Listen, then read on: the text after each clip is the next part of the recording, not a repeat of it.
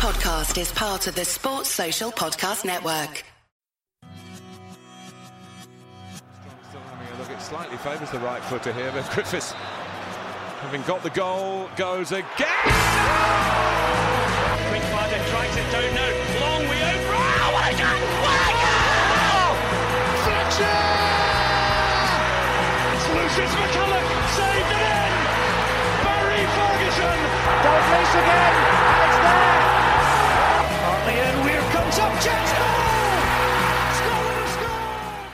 Number 10 side, the Euro 2020 semi-finalists, by a goal to nil, going into its dying embers here. Not just of this match, but this group. As McGregor pops it forward to McGinn. Now it's Armstrong. Adams checked his one. Adams might get onto this. He's in behind the defender. Adams can seal it. And scores! See Adams scores! Bends it past Kasper Schmeichel and scores one of the biggest goals of his career. Speak from the heart. I'm just maybe I'll just use that as the, the start instead. Well, the consensus on Twitter seems to be that it's the best Scotland performance for at least a decade. Scotland 2, Denmark nil. Quite an incredible display at Hampden, especially in the first half. Two cracking goals, a well worked set piece finished off by John Souttar, and then time stood still for Che Adams to run through and bury that one, which he did with just the utmost composure.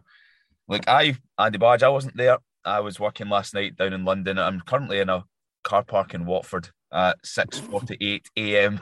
with my laptop in my car to do this podcast um, with Ben Ramage and Gordon Sheach, who thankfully were at the game, so they can explain just what happened and just how it felt at Hampden last night and take us through proceedings. Gordon, we'll come to you first. The proceeding has been secured with the win. It was an incredible win. And looking at the seeding list now with Portugal, Italy, and Russia all there, how important was that?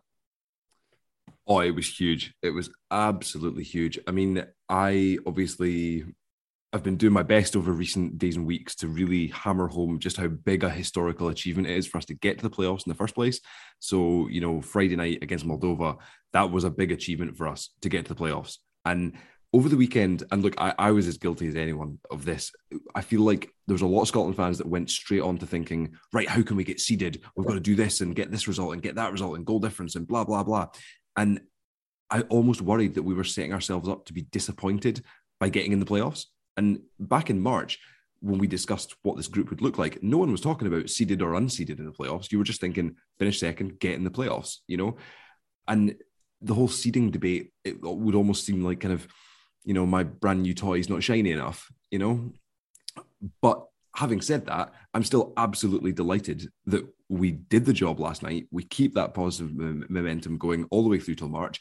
And when you do see some of the teams that have dropped into the playoffs, surprisingly, Portugal and Italy, we now can't play them in the semi final. And we get another game at Hampden. And frankly, when you look at how we played at Hampden last night with that crowd in this team, in this system, no one will want to come to Hampden to play us. So, uh, yeah, I, I all positive, all positive.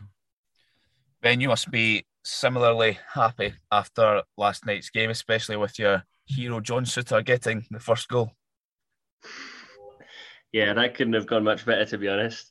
Um, I looking at the whole performance, I I don't think I felt as comfortable watching Scotland at Hampden for years, and you almost forgot that you were playing a team that had gone unbeaten the entire group stage. I mean, I know they there was missing a few key players, but you just can't take anything away from that performance. It was absolutely sublime.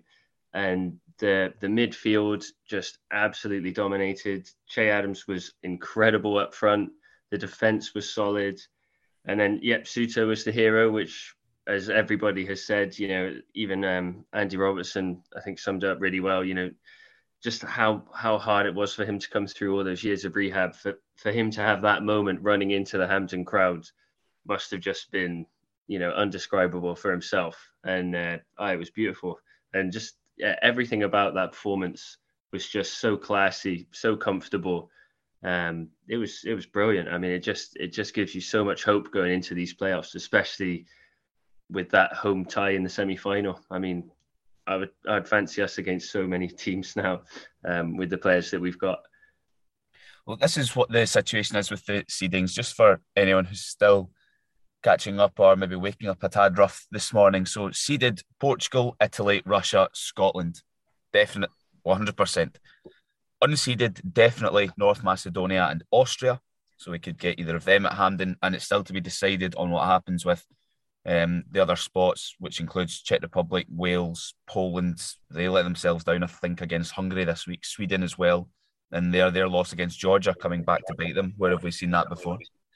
Um, so there are certainly reasons to be positive um, going into the, the playoffs. Of course, there's always the chance that Italy could lie in wait for the final, but we'll cross that bridge when we come to or Portugal, Russia as well, even. And you know, who knows? We might even we might even get the um the home the home the, the final at home as well because it's a it's a random draw, isn't yep. it? So yeah, it is. Yeah, yep. toss of a coin. Yeah. Um. Right. Well, we put the we, we only sadly have around forty minutes or so, so we put the call out on Twitter for what people's talking points were, what people wanted to hear. Um, and we'll just get straight into it. Um, Ian Thompson, straight away, um, he's in his 30s. Uh, I'm 36. He says, I'm 36 and saying that this is the best Scotland team of our generation. Um, is he accurate with that, Gordon?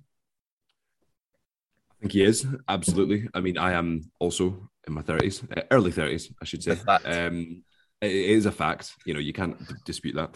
Um, and I would say, you know, look at looking back on my time as a Scotland fan. I mean, obviously we've had good times. You know, Walter Smith's team had some good results. Alex McLeish's team had some good results. Gordon Strachan's team would play some swashbuckling football from time to time. But I don't know that I've ever seen a Scotland team play with this level of composure, confidence, competence. I mean, the amount of times I've been a Scotland fan at Hampden watching our team pass it between our defence, and my heart has been stopping in my chest because you're so anxious about our team being on the ball. And you look at that team last night, and the way that they were able to play themselves out of difficult spaces was unbelievably impressive. So, no panic, just calm confidence. Um, so, yes, I, I absolutely would completely agree. This is the best Scotland team of our generation there were a couple of exhibits of that, Ben. There was one that sticks out in particular where there was four or five intricate passes down in the bottom inside right channel before it was put long for Robertson, who cushioned it into the path of Adams, and he couldn't quite get shot away or the pass back to Robertson in time. But that that was one of those moments where when it happens, you sit back and I just watched it, of course, in the hotel room on a tiny four inch screen. But when it happened, you sort of sit back and you just kind of go, at, at, what you've just witnessed there that that one touch passing down in the corner. And that wasn't the only time. The the transition from defence to midfield last night was really good. We beat Denmark's press pretty well. There was composure in the movement and the one touch passing loads of triangles which obviously as, a, as we've seen with Spain and, and stuff in the past is a very nice attractive way to watch football. So yeah um, the, the players seem to really be clicking uh, a gear this season yeah, that, that moment that you mentioned, the boy next to me was like, "Oh, it's like this is a bit like watching Brazil, isn't it?" And it was like that was honestly, you know, just incredible movement and passing. And I think Gordon summed it up quite well in that it's the composure because what what was really making the difference last night was when one of our defenders was getting the ball, which was like was mostly sort of Tierney, Souttar. They weren't panicking. They weren't thinking, right, I've got to get this ball away. I'm going to go long they would take a touch, even with the Denmark player, come and press him right onto them. They would still take a touch. They would wait and see where he was going. And then they, it would open up a space. And then a midfielder would come short and get it. It was just, it was so simple, but just the difference now is that we have those quality players that are really happy to get the ball, even under a bit of pressure. And they're happy to take that pressure, find a gap, and use it which meant that we just controlled the game and that was the thing that just impressed me so much was how we controlled that game against such a really brilliant team we just dominated it and I had I think Che Adams as well needs a massive mention because he held the ball up so well. I didn't realize that he could hold the ball up so well. And I think we might come on to it. There was a point about whether he should be starting ahead of Dykes now if we just play with one striker. And I think there's an argument for that for how well he has played because I thought he was incredible last night. Yeah, absolutely tremendous performance up there on his own. Uh, well supported um, by Christie and Armstrong and McGinn as well. It, it, really did look good. That, that you're right, Ben. That there are plenty of people in the comments asking about if the three four three with two wide men is better than the three. Um, I suppose five two it would be. Um, so this is Ross Hamilton. Is this the first time the three four three has been really effective, and should we stick to it rather than the Dykes Adams combo? There's a few others as well. I'm scrolling down trying to find it as well, but the similar point was made by other people. Gordon Dykes is, was the hero um, of four games in a row, clinched some vital points in this winning run. Is it inconceivable that he is not a nailed on starter for Scotland? I think people in the comments are probably right. I think I think this week is the first time that I've really felt like that variation on our system in terms of playing one central striker and two defenders off has really worked. I thought it worked quite well in Moldova as well. I thought we really dominated that game and created a lot of chances. And similarly last night as well, it was fantastic. I, I do still think though that our, our best football and our best attacking football can come when we're playing with the two strikers, when we are playing with with Dykes and Adams. I mean, I thought Adams was phenomenal last night. I thought he could have been man of the match. I thought there was many men of the match. Um, but the only thing is that a lot of times when we were going long last night, you were relying on Adams to sort of bring the ball in on his chest or with his feet rather than going up for it in the air. We didn't have many players, you know, McGinn, Christie, Adams, they're not going to win many balls in the air. So at least Dykes does give you that option that can drag you up the pitch. And look, I, th- I thought it worked phenomenally well last night, but I do still think that Dykes and Adams together as a pairing can still be probably our most effective combination. Ben Grant Gendo, a reliable contributor in the comments as well, saying surely doubts about one striker um, or a front three like we had in the first half and the start of the second can now be put to bed. And um, we don't need in uh, air quotes, we don't need to play two up top now.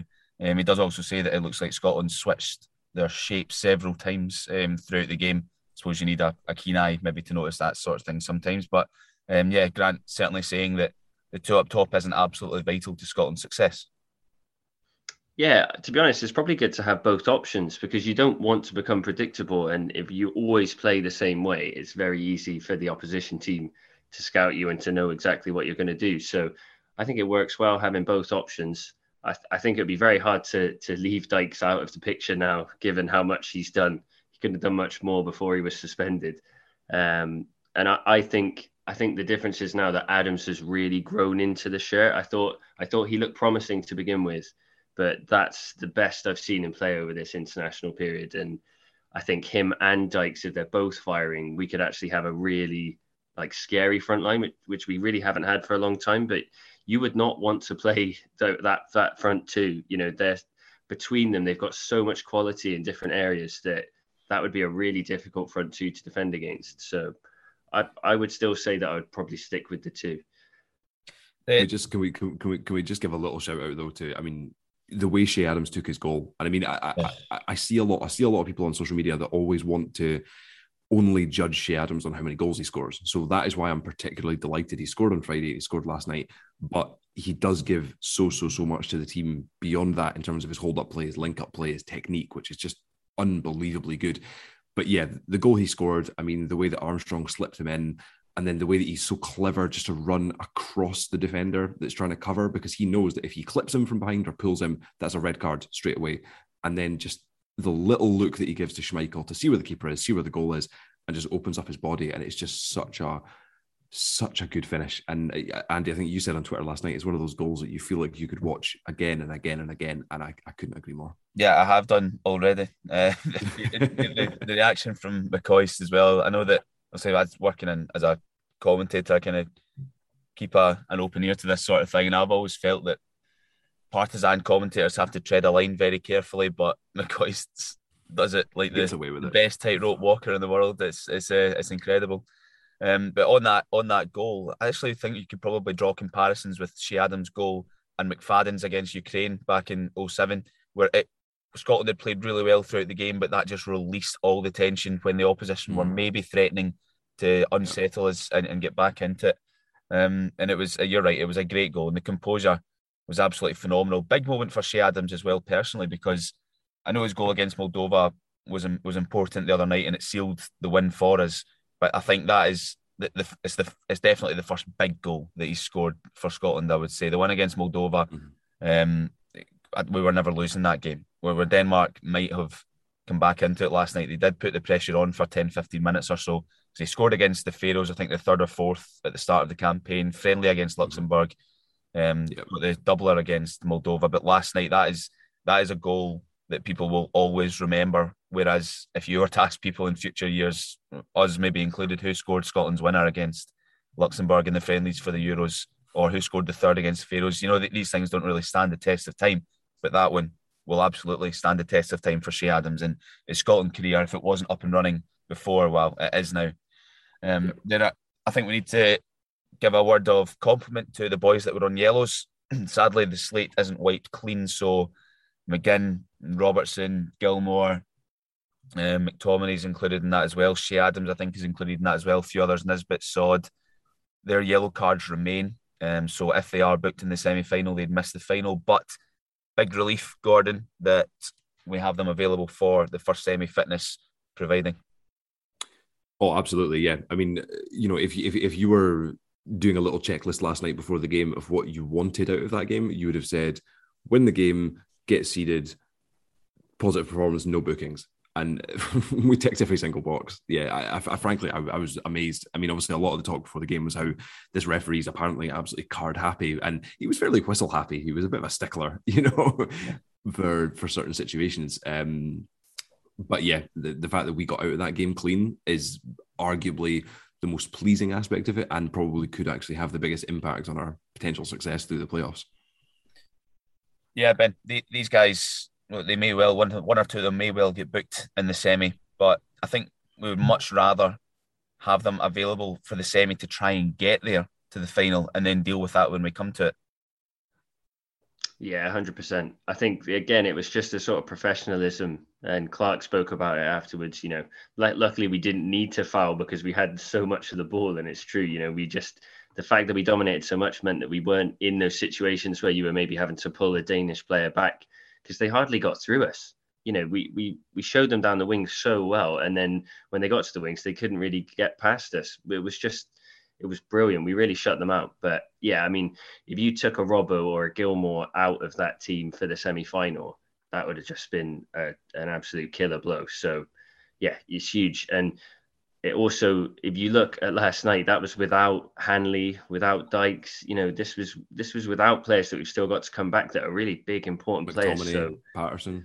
That's yeah. I, I, was about I was about to move on to that exact point, guys, because a lot of the people in the comments are talking about the depth and asking who gets dropped from that team. Here, here are a list of players that were missing last night's game for one reason or another: McTominay, Patterson, Hendry, Dykes, Hanley, and Ryan Jack.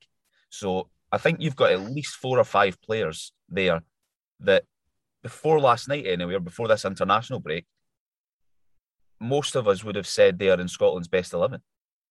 Mm-hmm.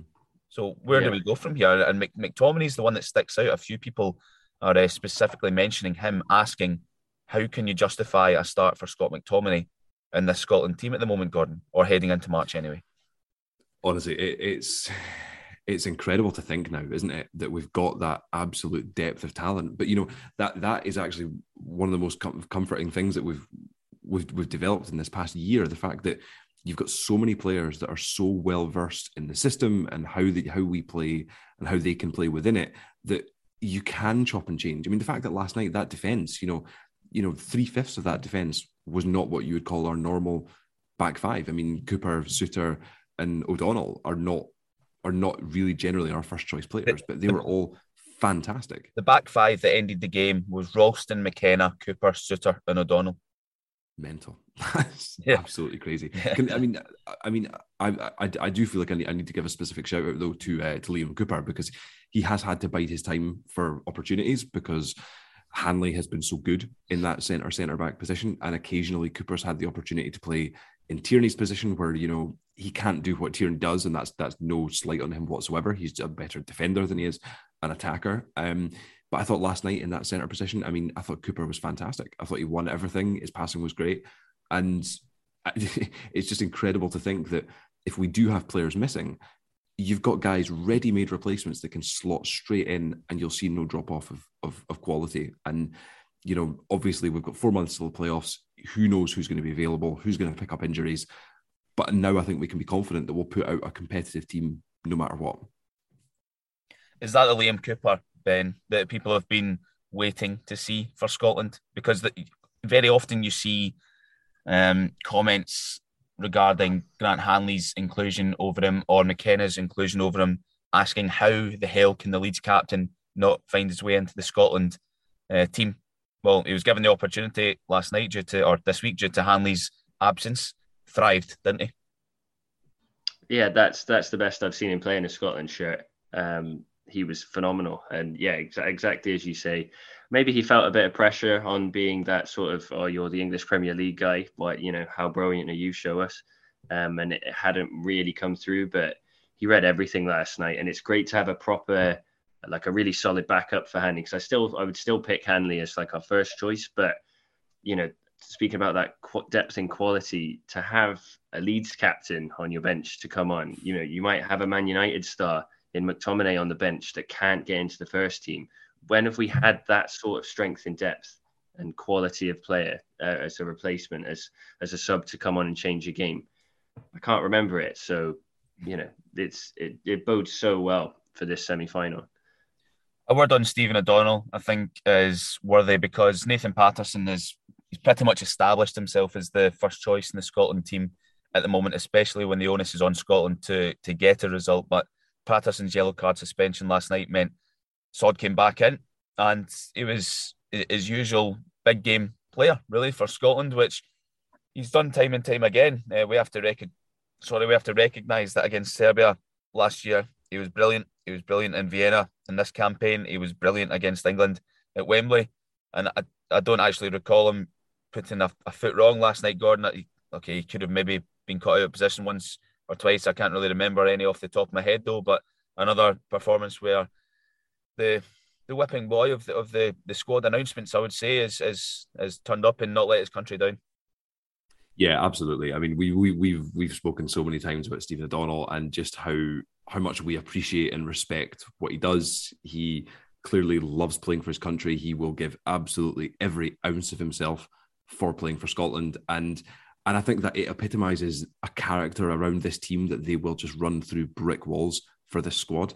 And and and again, that that, that speaks to the positive atmosphere that's inside the dressing room, that's outside the dressing room, that's in the stands. That these players now they're desperate to come and play for their country, and they're clearly loving playing for their country. And it's just so so positive to see the whole thing. But yeah, Stephen O'Donnell has been a wonderful servant to Scotland, and obviously, I feel like you know we're probably in the twilight of his international career, but it feels good to be in that position because we know we've got Nathan Patterson, Anthony Ralston, we've got players that are ready to assume his responsibility. But look, they've got a lot to live up to. Absolutely.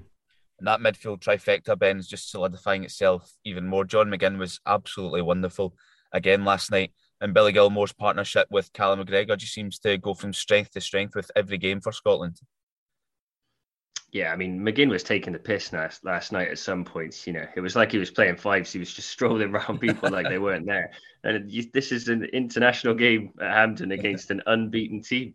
And he was honestly just strolling past people.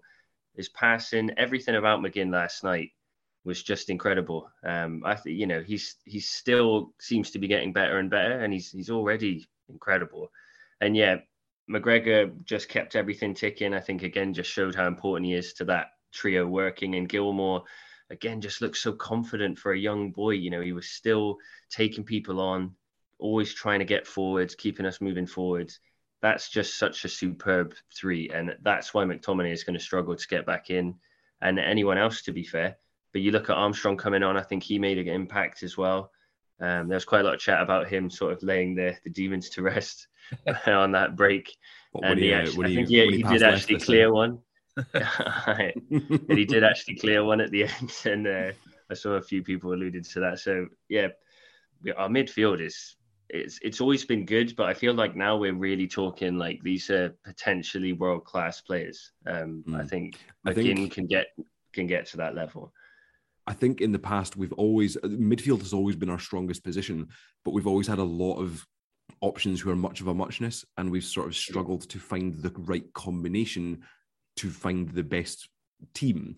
But now I think with that three, we've got that three that they work so well together that that's them. So even though yes, we've got other guys like McTominay, like Armstrong, like Jack, who could be in and around it, I don't know how they displace this current three because they're so good together. Maybe certain scenarios demand different pairings or a different um, attacker or two attacking midfielders, like the box midfield, like we have seen this week with Armstrong and or Christie alongside McGinn. It seems very um, no, I'm not going to go tell telling Steve Clarke what to do, but it would seem unwise to ditch the partnership that is building between Gilmour and McGregor. They just seem to complement each other so well. And if you could pick two players in the Scotland squad to stay composed under a press or when you need to find the right pass, you would probably pick those two, Ben. Oh, 100%. I mean, Gilmour's reading of the game for his age is frightening. And I think when you look at how many years he's still got to develop, he again, you know, people talked about him being a potential superstar when he was growing up. Well, he is he is certainly on that path. Um, he couldn't have done much more at his age, um, and I, I think the future is just so bright for him. And and McGregor, I don't know off the top of my head how old he is. Is he late twenties? He's, he's, still yeah. got yeah, so he's still got a bit to go. He's still got a couple of campaigns in him, and I think when you've seen him taken out of the team, you've seen us actually. That's when we've really struggled. I think he he does he just keeps us ticking. He's like a he's like the engine, and he just you just can't really do without him. Um, so yeah, it's brilliant to have such a strong midfield partnership. Another running theme in the comments uh, are the set pieces. Damon McLaughlin is one of them. Just wait till I scroll down a couple of more. Lachlan McDonald as well, and Matthew Dempsey all saying that we should probably pay tribute to Austin McPhee. That's uh, another important goal that Scotland scored from a corner last night. Gordon delighted to see John Souttar get on the end of it. What a fairy tale uh, come back to the Scotland team for him. And of course, there was the big one that McTominay scored against Israel in the previous international break too. Um, yeah, it is good to see Scotland being a threat at set pieces because when you think outside the box and, and come with a pre with a plan that you, you've worked on consistently in the build up to the game, obviously the likelihood is that you stand a higher chance of scoring or benefiting from it. Yeah, of course, and and I think what, what really impressed me last night was that not not only that we were asking questions from almost every set piece, we were asking different questions. So it did make it quite hard to to defend against because you know sometimes the ball was coming to the front post, sometimes it was coming to the back post, sometimes I mean. I mean, I think um, I think the referee let Kasper uh, Schmeichel out of jail a couple of times with a couple of soft free kicks that were given away, which you know that's it's going to happen in international football. But but we kept at it, we kept doing it, and you can absolutely see when you watch the replay of John Souttar's goal that that's exactly what the plan was, you know. And and it's always something in football that just kind of gives me the most pleasure is when you can watch something happen from the stands and you can see that that's exactly what they meant to happen. That's not just some fluke moment or ball bobbled or whatever. That that's what they worked on, you know. And that ball to the back post, Cooper drawing men to him, heading the ball back, and what was also really impressive is that if that header back hadn't gone to John Souttar, it would have gone to Che Adams because he had peeled off his marker as well and was standing behind John Souttar. So, yeah, it, really, really pleasing to see that that's clearly something they've worked on, and and now we're seeing the, the, the benefits of it. Yeah, Ben, that's what Matthew Dempsey's saying that Scotland seem to be mixing up on corners now. We stuck right a few in on Schmeichel, forced him to deal with the delivery uh, a couple of times in a row before looping one right over his head that he couldn't reach and then see what the Denmark defence could do with it, which well, was nothing in the end because Cooper got the knockdown and Souttar was all on his own to stick it away. Yeah, it's brilliant, and it's it's something that really frustrates uh, a lot of people that you know you're in total control of a set piece, and there's just nothing more depressing than when it just gets dribbled to the front post and cleared, or if it's just ballooned over.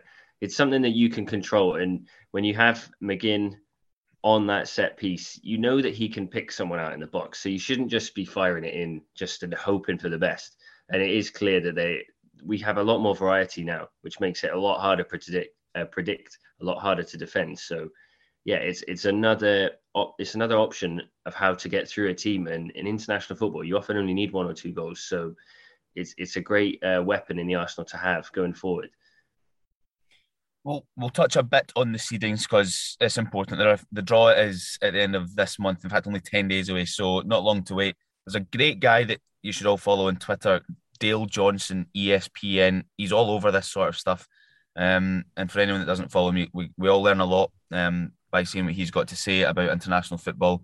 Um, but he basically is saying that Wales need to get at least a point at home to Belgium to be seeded in the playoffs. Um, they need a win to be sure, but a point should be enough. Uh, with a point, Turkey would have to finish second in Group G by winning with four goals in Montenegro. Um, and Montenegro have only conceded four goals at home. There's also a tricky game in that group as well, with Norway away to Holland, two points separate them. So if Turkey were to slip up, for example, uh, and Norway somehow beat Holland away from home, then Holland uh, would go into the playoffs, uh, and Norway would be uh, seeded. So, yeah, it's it's a tricky time, but this is the great thing about the crunch time of international football, Gordon. When when these fixtures roll around and so much changes. I mean, look what Serbia did against Portugal the other night. Mm-hmm. Switzerland managing to get through because Italy could only draw a blank against Northern Ireland. That's yeah, so unpredictable. Obviously, some some results, the true David Goliath games, like with England beating San Marino 10 0 and all that last night. I don't care about them. I don't mean that. I mean the ones that, when it comes down to the crunch and there's so much to play for, who can hold their nerve? Well, Scotland did last night to get the seeding. Italy couldn't. Portugal couldn't. It's brilliant. It's it's absolutely fantastic, and and what what is what's been so wonderful this past week is that so often we've seen Scotland teams go into the final two games needing to draw a royal flush and have other results go our way. So we need to win by two clear goals and have this team drop this and goal difference do this and that just for us to make the playoffs. So the fact that we could go into last night having already got the playoffs ourselves, we took care of our own business, and then to take care of our own business again to realize that you know we don't need to be watching Wales against Belgium tonight because we don't care. We're already seeded. Um, yeah. I mean, one one one stat that I've just seen on Twitter from a guy called Kevin Robertson um, blows me away. He says the only teams to beat Denmark over 90 minutes in the last five years are Belgium, Finland at the Euros in the Christian Eriksen game, and us. Five years. Yep. Jeez, it's ridiculous. Because obviously they lost in they lost in extra time against yeah. uh, England in the Euros. That's that's incredible. I, wait, I, I don't even know if it's worth really dwelling or recognizing on the fact that it was uh, I don't. I wouldn't even say reserve Denmark team. They changed a few players, but you yeah. know, so, so did we. We had some players out as well. Um, there was only, there was only five. Patterson. Yeah, so I mean, it was still a strong, five of the Denmark team, team that played us. Um, there were some big name boys missing. I don't think Martin Braithwaite was, was playing, was he? Um, no, no, and Dolberg, Højbjerg, Dolberg. Olsen. Yeah, but they still they still had some great players. Skov Olsen scored a few goals for Denmark already. Already, Bruun Larsen got his first at the weekend. Um, yeah, so a strong, strong team that we I'm not going to go as far as saying tore apart, but we certainly made their life a misery for for 90 minutes. Um, we're we've been asked on Twitter as well by John Bleasdale to to try and narrow down our best players of the campaign to our top five. I don't think we've got enough time left on the call to do that, but who would your actual camp uh, player of the campaign be then, Ben? Um, I suppose the usual suspects would be McGinn uh, and Dykes. They are the two highest scorers for us in this group stage. That was with four goals. Gilmour has really, oh God, I, I was about to say emerged from the shadows, but he's had spotlight on him since he was 15. Um, but he's really come to the fore. Uh, Cal McGregor's made the jersey his own in central midfield as well. Uh, Grant Hanley scored a really important goal against Austria in the first game and has come back into the Scotland team like he was never away. Where where do you begin? It's it's a really really tough call. I saw that one and I was like, "Oh, that's uh, you could spend an hour just on that alone, and maybe we'll have to over the uh, the, yeah. course between now and March." But yeah, I think McGinn McGinn always jumps out at me just because he's just he just drives the team forward, and he's he has come up with really important goals in this campaign as well. But then you look at Dykes getting those four goals in those four wins in a row. I mean, do you looked at the last time that that happened for Scotland um, that winning run. Dykes was was imperative to that with late goals. So very very tricky. Gilmour Gilmour's got the stardust. I'm not I'm not sure he's done it over the the entire campaign. Um, but yeah, there's there's so many. I think Tierney as well. Tierney for me, he his quality at the back allows us to be as good as we're being. You know, he always has the calmness and assuredness at the at the start of moves because he doesn't panic and his defending as well is just incredible. So there there there's there's cases to be made for so many players. Uh, my my gut instinct would be McGinn. What were the, the goals that Dyke scored, right? So he sealed the win at home to Moldova, sealed the win away to the Faroes, got a goal at home to Israel. That's the Wait, one I'm Austria. missing. Austria penalty. Austria penalty, of course. So Dykes contributed towards 12 points, yeah, for Scotland. I mean, he was he was vital during that run. I mean, we don't well, we we don't make the playoffs without never mind seeded Gordon. Yeah, absolutely. And and and some sometimes, you know, as, as as much as we've got a team of technicians and artists and really creative players, sometimes you just need a really big lump that can karate kick the ball into the back of the net. And sometimes that's what it takes. The sort of I think I described him after that Israel game as the uh, like a human fist. And that's just what you need up front sometimes. Um, yeah, he's been absolutely integral to the success of this team. But I think I, I took my, my my father-in-law to the game last night, and, and I said to him that this Scotland team, I don't think that I don't think there's a star player in it because I think they're all of similar star quality. I mean, nobody stands head and shoulders above anybody. I mean, Dykes, Adams, uh, Gilmour, uh, Tierney, Robertson. I mean, they're all so so so good that yeah. How how do you pick? the best player out of that. But yeah, Mc- McGinn maybe has been the most eye catching because just what he does. Um, I know you mentioned it on the last pod, Andy, but the way that Craig Levein described him as a as a gorilla protecting his young when he's shielding the ball. I mean, I, I, I again, I said last night that McGinn is the kind of player that if you're an opposition player, he's just a shit to play against because everything he does must annoy you because he's nipping you, he's tackling you, he's harrying you. And then if he when he's got the ball, you can't get it off him, and he's rolled you and he's gone. And then he's got the ability to ping a crossfield pass or score a goal. I mean, yeah, he can do everything. We're going to have to end there, guys. Sadly, my laptop's running out of juice and uh, don't have a charger in my car, so I'll need to run back up to the hotel room uh, and get it. um, but yeah, look, can't wait to build up to the playoffs with you. Scotland, I've done it. We're seeded, and we look forward to the draw at the end of this month. Cheers, guys. Cheers. Cheers, guys. Sports Social Podcast Network.